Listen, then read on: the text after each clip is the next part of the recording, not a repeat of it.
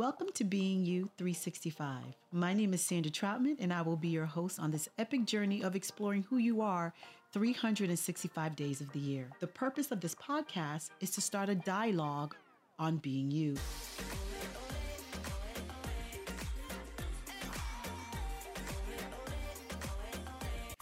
Hello, everyone. Welcome back to Being You 365. My name is Sandra Troutman, and I am your host. And I am totally emotional when it comes to my next guest. But recently, when I started editing this conversation, it just brought so much emotion to me in regard to the various topics that we discussed. And so, for the purpose of this podcast, I've decided to break our conversation up into two parts. The first part that you're going to listen to discusses courage, how to find courage, how to make those hard decisions in your life um, that you know that you need to make, and the journey that surrounds that process. Then the second part of the conversation is really going to be about the power of kindness and what that means to my guest as a a powerful voice in the Black runners community. He is a phenomenal human being a kind person at heart. He is a father of two, a brother to many, a cyclist since 2012, and a runner since 2014. He's part of the Major Taylor Iron Riders based out of Brooklyn, New York. He's been an Alpha Phi Alpha fraternity brother for over 25 years. And he's been a Mason for over 10 years. And he's been a friend of mine for the last five or six years that I've known him, and I can honestly say that he is a wonderful and kind soul on the pavement and off the pavement. Ladies and gentlemen, James Ravenel. My definition of courage is doing the thing that you know you need to do um, that can invoke some fear um, but choosing and to do it anyway, making the decision to do it anyway. Okay. Making the decision to do it anyway. I like that. Mm-hmm. Okay. And in terms of making that decision, what are some of the things that go into your head when you're at that place, at that space, when you have to make a decision and you choose to do it anyway? What are some of those things that push you forward? For example, when after your divorce, when did you know you were ready to start dating again? Or was that a choice? Um so it, it, that's a it's a that's a difficult question to answer. Um, you know, I had been in a marriage that ultimately uh, we were a union of two people who, really weren't right for each other. Mm-hmm. Uh, you know, I, I, I, think on paper we uh, matched pretty well. Um, and leaving, leaving, choosing to leave my marriage was, I think, the most difficult thing that I've really ever had to do. Um, I looked at it as you know, the biggest failure of my life was was leaving my marriage, um, and um, it, it took some time to. I think it took me more time to love again than it did to to date again. Um, uh, there, there was a, a, you know a period, and I think a lot of um, um, men who in their marriages um, you know there's a period where you just kind of like you just you go all out. Right. Um, and but there was no I, I, didn't think that i never i didn't think that i could love again. Mm. um, I, I, was so hurt um, from the failure of my marriage, um, uh, no longer being with the person I thought I would be with for the rest of my life. and you know, we, we, you know, we had good times. We had a lot of bad times. We had, we had some good times. Um, you know, we, you know, so it's, it is difficult to, to be vulnerable again. Right. To think that you can, um, love someone and be on that um, that relationship escalator again, um, where you know you find someone, get to know them, you know, you start to like them, you maybe fall in love with them, you get into a relationship with them, you know, maybe at some point you uh, start talking about marriage and that cycle. Mm-hmm. Yeah, so that relation that relationship escalator, um,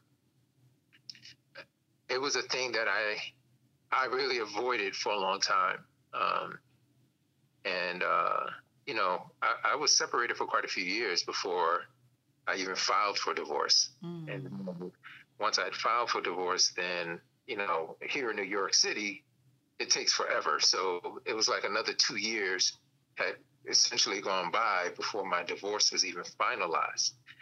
So for me, um, you know, the the the thing that I had to do was I had to do a lot of healing. Yeah.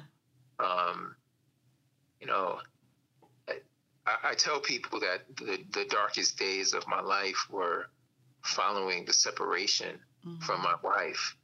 Um, uh, you know, I had I, I, I had a lot of sadness, and it is crazy, right? Because you leave someone because typically they don't make you happy anymore, and so you think, well, I'm finally away from them, so I'm just happy.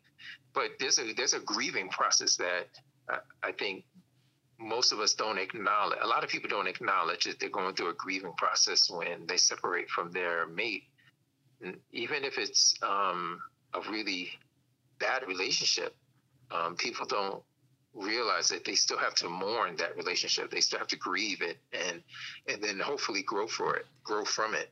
In terms and, of in terms of grieving, what were what were you grieving the the the the fact that the relationship ended, or the fact that you had such high hopes in it lasting forever, and then it just not, and then it just not.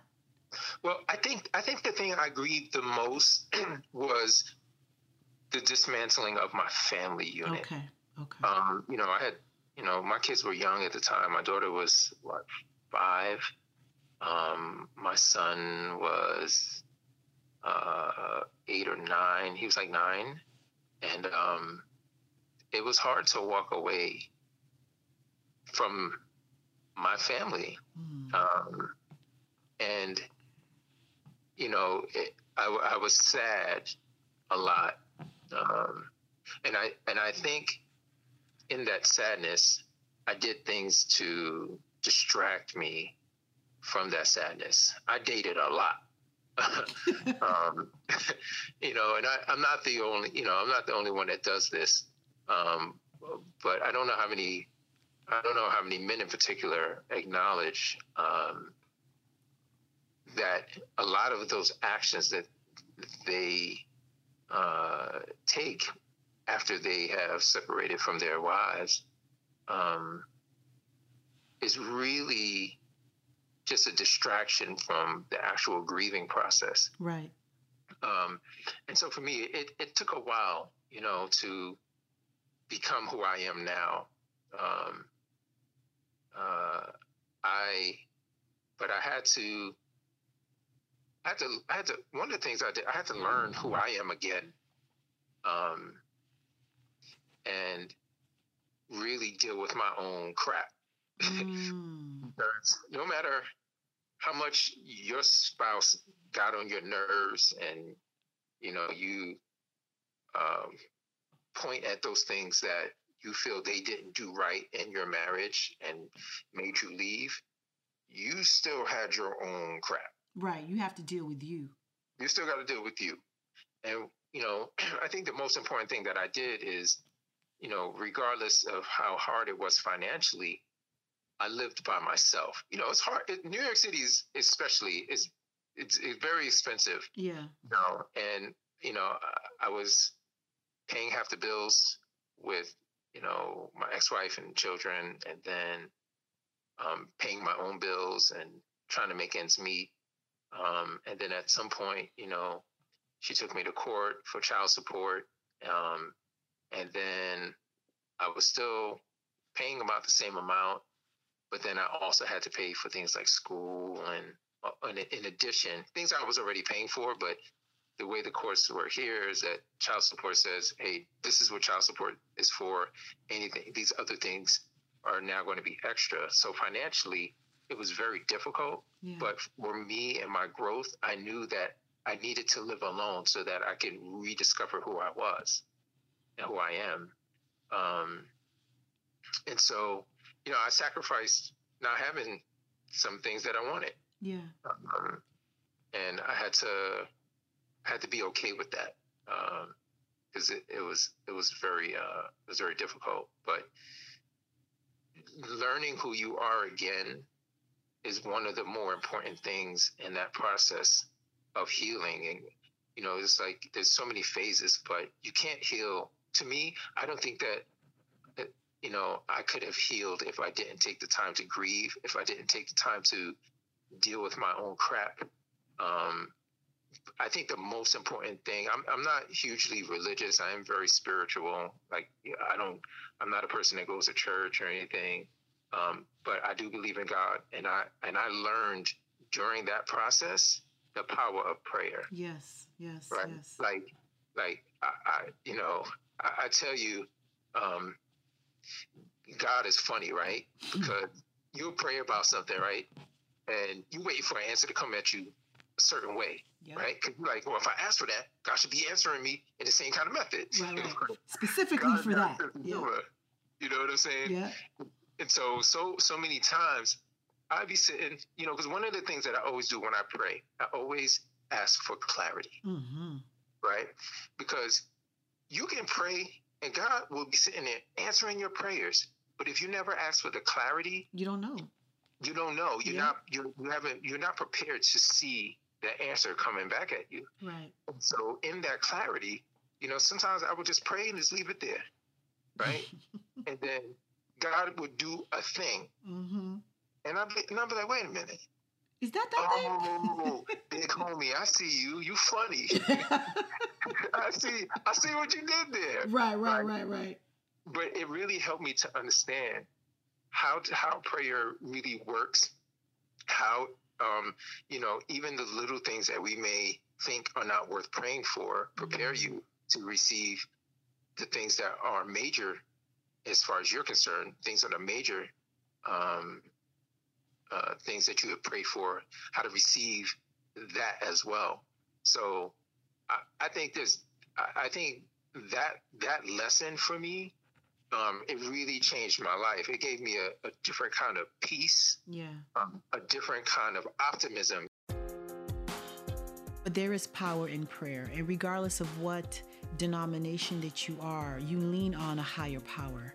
And to hear that James you know, leaned at the, his time of need as a man, I think that is a powerful observation, as a powerful aid to call on. Typically, men are told you need to be strong and, and stop being so emotional when you are emotional. And one of the strengths that James has is the fact that he is emotional and he is a strong man and it's not either or it's and and i think the perception of man needs to change where we need to change the operator that we use instead of the or we need to switch that out into an and. You could be powerful and emotional and a man and a father and a powerful influence in the lives of your family and of your kids in whatever structure that is. So that was part one. And now get ready for part two